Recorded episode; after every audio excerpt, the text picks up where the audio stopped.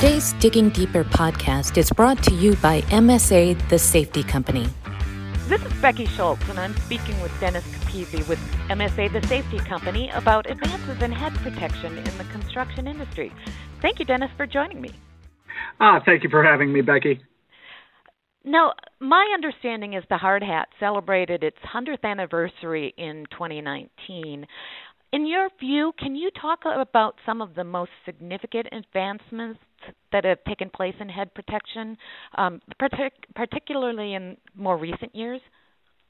Sure. Yeah. I mean, if you look over the years of, uh, you know, where it started, the materials that they used with treated textiles to metals, now going into composites, uh, there's been a, a, ton of advancements in the, the head protection world as it stands today. Uh, there's been standards that have been put in place to help drive safety, and that's it's not just on the manufacturing side for those standards, but it also works on the workforce side uh, through agencies like NIOSH and ANSI, CSA, OSHA. Uh, and then when you look at where we stand today, the focus has shifted from just a simple a hard hat is a hard hat to the wearer, uh, you know, the user of the the hard hat and what you know applications are they in, what dangers are they going up against. We're focusing on things like comfort uh, through suspension, balance, and weight. Uh, we've created hard hats to specific applications, whether you look at mining or higher temperatures, confined space, uh, rescue, safety at heights is a, a, newer one that we're throwing around here. Uh, and then customization options, where we, we're starting with logos and shell colors and, and striping. But today, if you look at it, we're starting to see things that you know, wrap the complete helmet or add graphics to the helmet that allow a user or a wearer to select a helmet that really fits their individual style. Uh, so everything from, you know, how we make the helmet to, you know, keeping it looking cool, if you will, uh, has absolutely advanced through the years. Okay, that's very interesting. Uh, what do you see as potential evolutions going forward with the head protection um, sector for uh, the construction industry. Uh, and what do you see as driving changes there? Are there standards in place that are, are driving those changes, or do you do you see an industry need, or is it both? Yeah, I think it's a little bit of both. If you look at standards, they're evaluated constantly. Um, their changes are made on a basis uh, in many times and adjusted every five years. Uh, and they're normally driven through a safety concern that's seen in the industry. So if it's brought to uh, the agency as a concern, the agencies will review them with the team uh, and you know, make adjustments as needed to any of the standards. Now, on the other side of that, when you talk to industry needs, jobs are changing constantly applications, sure. environments, uh, workforce demographics. Uh, and PPE designed to protect that worker needs to adjust sometimes as well. Uh, new challenges are faced in the workforce every day, uh, and we're constantly looking for ways to meet those needs as both PPE and, and then finally talking as, as, PPE and technology continue to advance. Uh, it wouldn't be a far cry to imagine the, the head protection world being beginning to integrate with the technology side uh, into the shell or the suspension. In fact, uh, we've seen a few instances of that already from RFID to cellular connection. So I, I absolutely see the head protection world continuing to evolve and change as uh, demands and needs in the market change as well. So technology really could play a factor in, in changes in design for head protection. Yeah, I don't think that's uh, that's a far cry to imagine. Okay, very interesting. So the MSA, the safety company, has a, kind of a unique safety helmet available that is a little outside of what we would consider the traditional construction hard hat. Um, can you talk a little about that design and how it came about, and maybe some of the advantages that it can offer in construction job sites? Yeah, yeah, great question. So, as I said before, we've seen changes over the years, and industries have shifted, and jobs demands have changed with these changes, the workforce faces new challenges, right? So, as PPE manufacturers see those changes or our customers bring the, the you know these changes uh, to us, we have to find ways to meet those new demands of this ever evolving workforce. Right. Whether it be through function, design, style, or a mixture of the three, as I was speaking to before. Uh, climbing style helmets are a perfect example of that. Uh, though there are though there are helmets on the market today that can meet the need with adjustments or accessories, the climbing style helmet is specifically designed for a specialized workforce. Its low profile, brimless design allows for a larger field view, wider range of motion. Uh, they offer varying suspensions depending on the manufacturer that can add to the comfort and balance of the hard hat.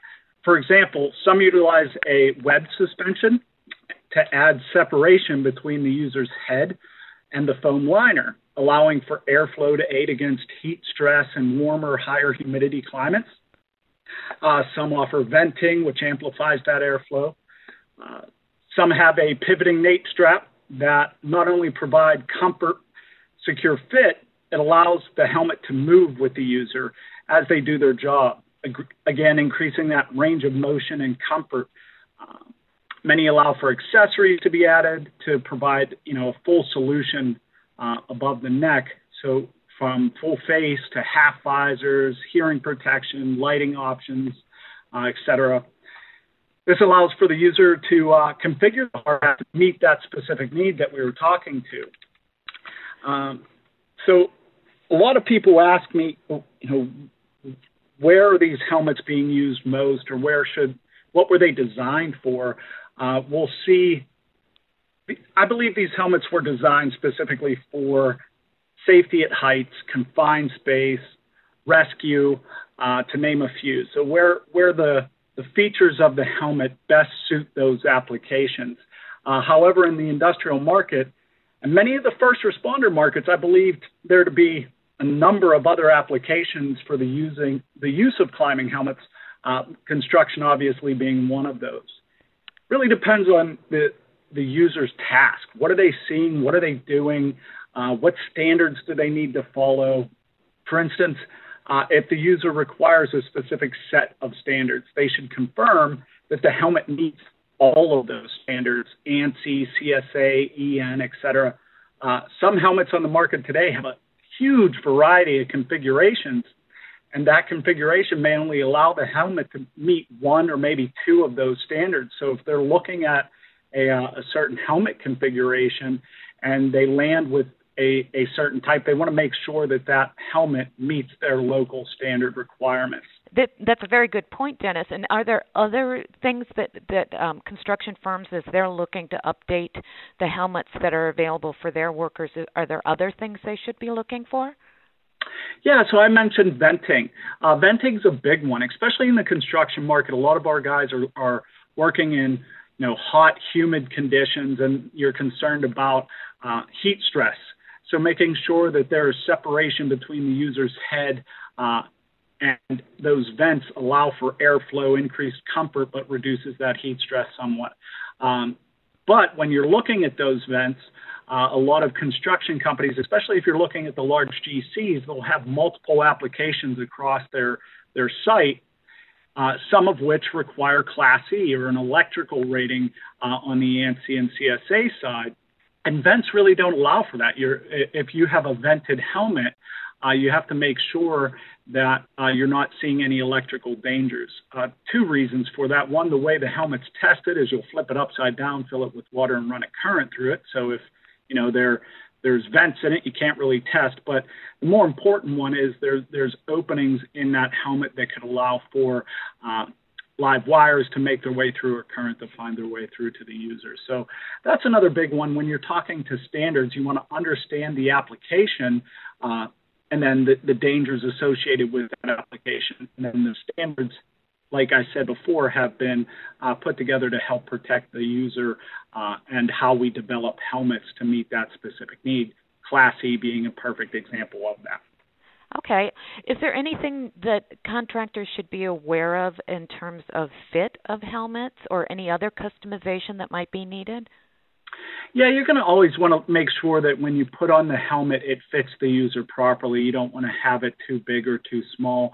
Uh, most helmet suspensions uh, can adjust. The, the H1 adjusts with a ratchet suspension. It has a pivoted uh, nape strap so it can find the base of the, the skull really easily.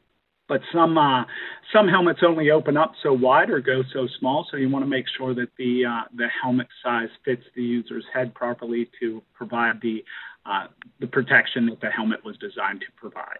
Right, right. Yeah. Now, and then when you're talking to accessories, that's another big one we, we should talk to as well.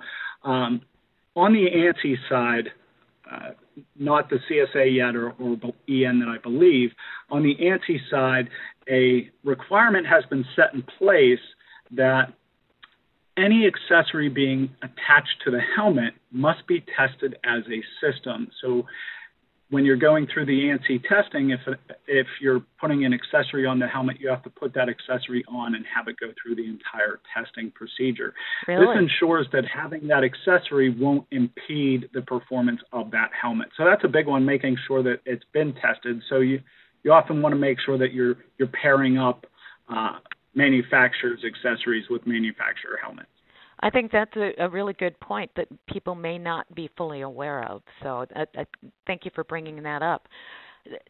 Sure. Clearly, there's a lot more to selecting a helmet for or a hard hat for your your construction workforce than most people might imagine.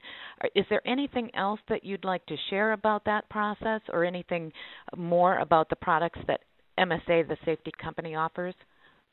Yeah, I think uh, you know to understand what products you might need or what type of helmet you're looking at or accessories that you might need, I would always recommend a site walk or a safety evaluation. You know, many manufacturing manufacturers, including MSA uh, and distributors, are happy to assist with that as well. We can we can walk the site with you and make sure that you know we're pointing out things where need be. Uh, the, the user or the, the GC or the site manager really needs to understand their applications and all of their workers' applications. Most often, companies have a number of workers who face a wide variety of dangers. As I mentioned before, uh, these workers might require specific head protection that has been designed to provide head protection against these dangers, uh, whether it be electrical, chemical, confined space, lateral impact, uh, that's one that we didn't touch here, uh, but lateral impact would, would, require a type 2 helmet, meaning that uh, there's a danger of being impacted from the front, back, or sides of the helmet. So that's a, a big one to consider as well. Uh, and what, once you understand all of the dangers, once the company understands the hazards, they can develop a safety program that includes head protection. Obviously, that's one component of the overall safety program uh, the head protection conversation will need to expand beyond that. So, you know, beyond just a simple hard hat, you're going to want to consider things like hearing protection, face protection, eye, etc. Uh, providing a, a complete solution is really going to help protect the worker from the dangers they may face, and that's the ultimate goal, right? Absolutely. Absolutely. Well, thank you so much, Dennis. I think you've shared some great points, some great insights into what people need to know when they're selecting um, safety equipment for their workers, and I appreciate you you taking the time to do that. Yeah, Becky, I really appreciate you giving me the opportunity today, uh, and thank you again.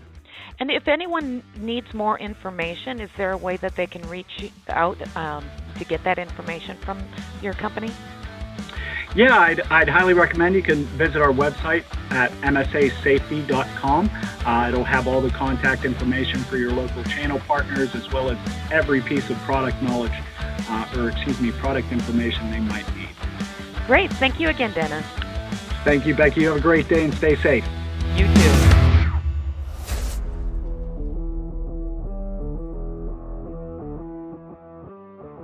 What separates the new MSA V-Gard H1 safety helmet from every other work at heights option is more than 100 years of safety experience.